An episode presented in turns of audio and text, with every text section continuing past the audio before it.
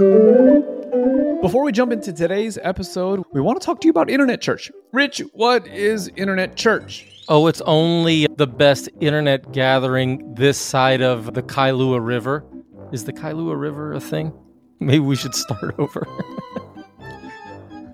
let's let's do it again. Ask me again.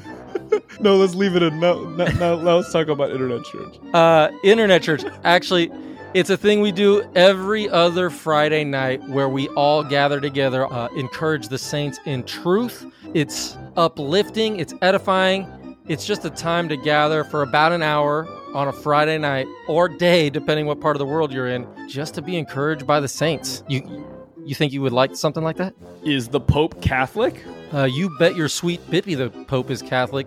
And uh, Justin, Internet Church is all about gospel freedom. Good. I'm trying to think of the follow up question. Oh, I'm like, man, this thing is uh, lagging. All right. If no, absolutely love it. So if you were to get a no, what are we going for? Are we trying to be funny or are we trying to be serious? I don't know. I mean, it's whatever. I, we're trying to let people know to. I- oh, I'm not as gifted as you are in this department, my friend. So join us every other Friday night, 8 o'clock Central, 6 o'clock Pacific, 9 o'clock Eastern. If you are international and want to add that to your calendar so you don't have to do all the time conversions, head on over to lovereality.org slash circles and add the Internet Church Circle to your calendar.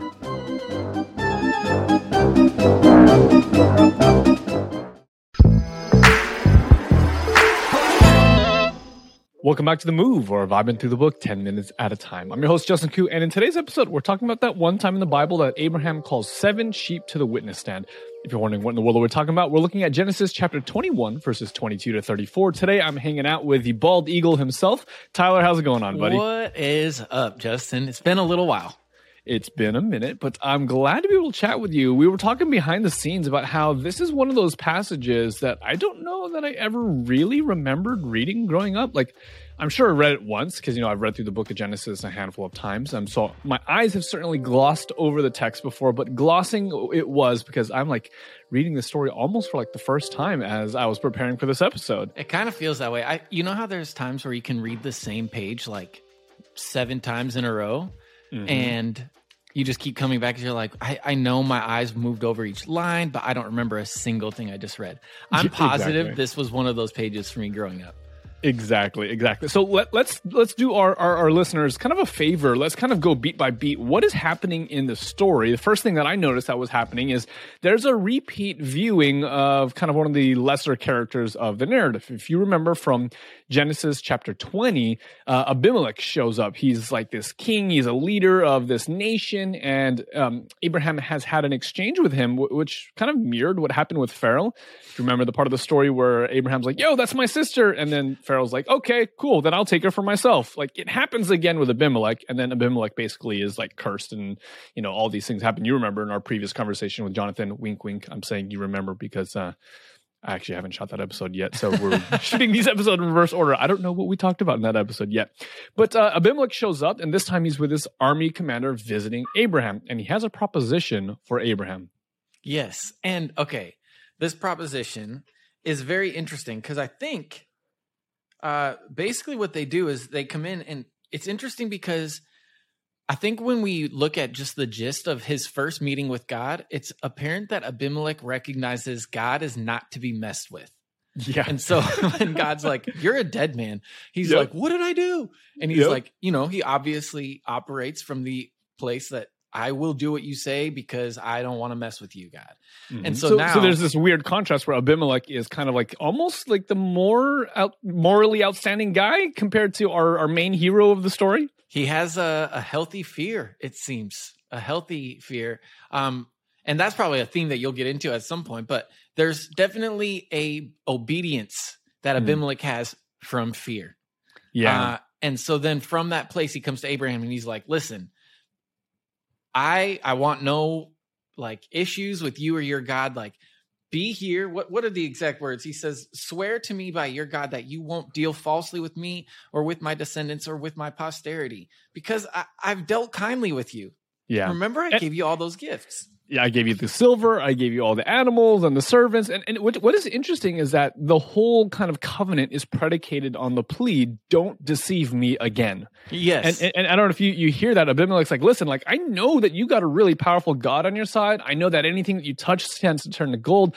And I'd really love to ally myself with you, but I'm kind of scared because you've swindled me once already. Man, isn't that wild? Mm. Like the wow, that that is something I have not actually thought much about. Where it's like your God is one I don't want to mess with, and you've Hmm. duped me, and your God stood by you. Wow. That's wild. It, it it definitely goes kind of contrary to a lot of the I don't know the silly kind of like pithy lessons that we learned growing up in school or in church like oh God's always going to bless those who are on his side it's like well I mean he's cursing the dude who's going against his anointed and his anointed isn't doing all the things right Yeah, exactly. Like God is God is a God of covenant. And he Mhm. made a covenant with Abraham and he's sticking to his word mm-hmm. even when Abraham's messing up. And so yeah, that that's really dope, Justin. I, I didn't see that. So then when all of a sudden he's like, Hey, please, like let's make a an alliance here. Let's make a treaty. And then Abraham like kind of brings up this issue that he's got with Abimelech at the time, which I think is kind of petty and funny. But he just brings up this, it says this well that Abimelech's servants had seized. And Abimelech, I, I honestly I feel a little bad for him. I feel a little bad for him Hmm. because with God the first time, God's like, You're a dead man for taking Abraham's wife. And he's like, What? I didn't Right. know. And Right. now again, he's like, Abraham, I this is the first I've heard about this well. Like, tell me Hmm. what the deal is. And so they actually they work it out. Well, I, I think something that's important for us to kind of put ourselves in in the, the the the POV of Abraham is why is the well so important? It's not like he just stole like your your water bottle or something like that. I think Abraham has this understanding. He's leaning on God's promises and in in his own way, trusting that this is part of the land that his descendants are supposed to inherit. But he's maybe the well represents something more than just water. It represents the security in the land. Um, in order for he and his family to be able to dwell here and to be able to fulfill the promises that God has has given him, he's going to need some kind of stability, and the well seems to be one of those key key elements for that. Mm, that's really dope. I know that there's definitely some themes about things that happen at wells Hmm. and how, yeah, like what Jacob meets his wife at a well. Uh, Mhm. Later on, we're going to hear that story. Jesus meeting the Samaritan woman at the well. I think somebody else met a wife at a well. So there's like actually very intimate encounters that take place at wells. And I think that we're actually kind of seeing like some kind of it's it's maybe not intimate in the same way, but two parties becoming one, kind of finding that alliance, that treaty, that agreement amongst each other. And I think that what's so dope that stood out to I, you and I were both talking about it. We're like, okay, what's the deal with these seven sheep? and like, So, so basically, what happens is uh, Abraham's like, "All right, cool. Uh, we're gonna make a treaty." Uh, Abimelech's like, "Okay, I'm gonna handle the whole well situation." So Abraham takes seven additional female lands and set them, sets them uh, kind of to the side. So Abraham and, and, and Abimelech must have agreed on some type of a price. It, it says that there's sheep, there's goats, there's cattle. He gives them back to Abimelech, which is interesting because in the previous couple chapters, Abimelech gives Abraham a bunch of animals. right. And yet it seems like Abimelech has this level of humility. He's like, like it's it's very clear that God has blessed you, even though like he could rightfully take ownership for some of the blessing himself. He's like, he could have been like, it's clear that God has blessed you through me. You know how he could position Right. himself as superior, but in this moment, he it doesn't seem like he's doing that. So it's almost that Abraham is just giving him back what he initially had, and now he's also giving him seven additional female lambs. And Abimelech is like, "Yo, what's the de- what's the deal with the lambs? Why why are there seven more than what kind of I was expecting?" Yeah, and I think Abraham's explanation it is not satisfying at all to me in my language. But he just says, "Oh, these seven lambs you will take from my hand, that this may be a witness for me that the that I dug this well." Hmm. Like they're they're my witnesses that I dug this well, and it it doesn't. I mean, in English, it's like okay. There's also servants around that can actually talk. Like, what's the deal with these lambs? And uh, so I had to do a little uh, Google theology, and it spurred, it just spurred something else. Obviously, we know that the number seven is important anytime that we Mhm. see the number seven. And uh, I think that once I realized that seven, like this, it kind of is making a callback to the week of creation Mhm. then all of a sudden something that jumped out at me about what Abraham is saying is that he says they're witnesses that I dug this well. Hmm. And Abraham is no stranger to God making covenants with him. Mhm. And if we go back to the seventh day of creation, it is the day that God rested in the work that he had done. Hmm. And so the Sabbath day, like the seventh day, is like this day of covenant where man rested with God from the work that God had done. Hmm. And then God makes these covenants. You guys talked about the smoking pots and how, like, God entered into this covenant where he did all the work. Mhm. And so Abraham is actually now extending the same kind of covenant promise to this king, this king that actually his descendants become the enemies of the Israelites later on. But he's extending this covenant promise with this king based on the premise of covenant that he has received from God, which is these are the seven lambs that have witnessed that I dug this well. Hmm. Like I did the work. It's it's complete. Like I will hold up my end of the bargain with you no matter what you say or do to me. And, and so it sounds like in if if we're taking this story for the analogy that you're kind of leading us on through, it, it sounds like you and I are the Abimelech.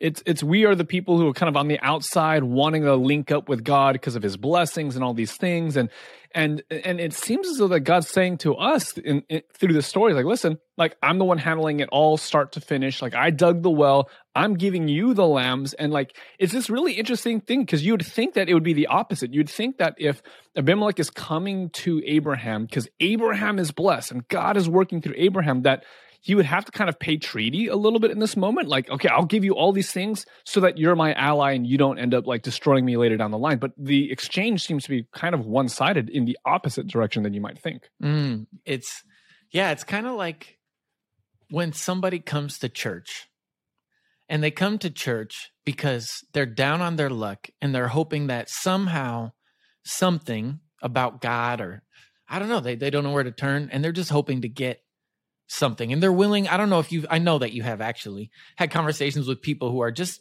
they're done and Hmm. they are willing to try anything. Hmm. They're willing to try anything to like get out of their situation. But then when they actually hear the good news in that place where it's like, yeah, you don't actually have to do anything. Hmm. Like you're willing to do anything and you don't have to do anything Yeah. because the good news that I have for you is he's done it all. And then just how sweet that is. Yeah. And in that case, it's like every Christian that believes the good news about Jesus Christ should be able to connect with Abimelech in this situation where it's you approach and you're like, I'm I'm willing to like, please be merciful with me. Like, let's make a treaty, let's make this thing work. And then God is like, Yeah, yeah, yeah. How about this? I just do everything and hmm. give you everything. And I we live in peace with each other. I love that. I love that. At the very end of the story, Abraham plants a tree in Beersheba. And one of the commentaries that I was looking at was talking about how actually it's uh, like a, a tree grove, and kind of contextually, like in that part of the world, they would have these groves that were erected for kind of pagan worship. And so it's almost as though like what Abraham is doing is setting up shop and acting in some way, shape, or form as like a contrast to the practice of the local uh, indigenous people at this time. And, and he's planting this tree here as kind of this declaration of faith that listen, you know what? This well that we dug is going to be so like long standing. This tree is going to grow up. My family's going to come up here. There's like this. There's this indicator that this is a moment of faith for Abraham that he really is taking God at his word that me and my family, my descendants, we're going to be here. We're going to be able to see this tree growing up. We're going to be able to be camped by this well, and and we're going to be able to prosper and live here and be able to worship our God for for generations to come. Mm, that's beautiful. That's beautiful. The the faith of just knowing like maybe that's I mean that's the beauty of a tree, right? Mm-hmm. Is that you can plant a seed, you can plant a tree in faith that eventually it's going to have branches and leaves and shade and fruit. But it takes a little while. But does that mean that you cut it up or dig it up out of the ground when the next day you don't see anything? And so it is. It's like this long-term covenant exercise of here it is. Here's a tree.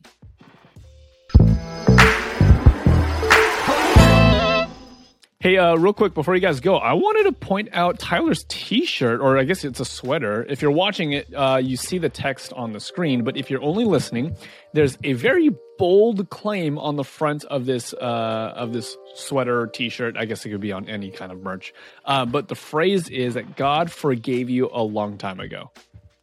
Man, and isn't that good news, Justin? That's super good. News. He forgave you a long time ago. Go ahead and just believe it. Receive it already. I, I love the shirt because it immediately confronts, uh, I think, one of the most unfortunate and common misunderstandings about who God is. That God's pissed off at you, God's angry with you, that God is just, you know, waiting to destroy you. But we clearly see that this is not at all who God is. God forgave us even before we were even born, which just, that's not a controversial statement. Jesus died at the cross like 2,000 years before either of us were born and he already paid the penalty. So it is true that God forgave you a long time ago, and this this piece of uh, uh, merchandise is one way for us to be able to have these conversation starters. I know that you and Morgan, I know that you guys wear the, this specific uh, uh, piece of clothing quite often. and I know that you've actually had a handful of interactions with people, kind of like spontaneously. Oh man, this one, and then there's one that's feelings aren't Lord, God is, Jesus is. Mm-hmm. Um, both of those, and then there's another one that says, "As He is, so are we in this world." The "So are we" shirt. Um, all of those, you'll you'll just see. Like I think God forgave you a long time ago. We were in the airport on our way to a Love Reality thing, and as we, you know, at the airport you got the walkways where you can just stand mm-hmm. on them, and they're like you just move. And we were going one direction, and a lady was coming the other direction, and then all of a sudden she looked at us and she goes, "Yeah, he did." and I was like, "What?" And then Morgan's like, Your shirt, Tyler. She's talking about your shirt. And so I was just like, Yeah, hallelujah. You know, by that point, we're like at several, like many terminals apart, yelling across the airport. But yeah, it's it's a beautiful testimony for especially to people who may think that God is actually actively wanting to punish them until they ask for forgiveness. And it's like, hmm. no, no, no, no, no, no. Hmm. He loves you far more than you realize. He already yeah. forgave you. He's just waiting for you to receive it. Yep, that's right. So, hey, listen, this, uh, I guess this brand, it's uh, from our buddy Richard Young, the host of the Death to Life podcast.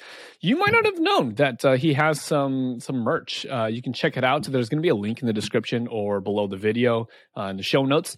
Uh, but basically, check out So Are We. There's a ton of different shirts and hoodies and different things like that. I have one in the closet that I'll have to end up pulling out. So I'll be making sure that I'm wearing it on a future episode. But check them out. So Are We. It's a real cool way to kind of of share your faith with other people and also support a good cause.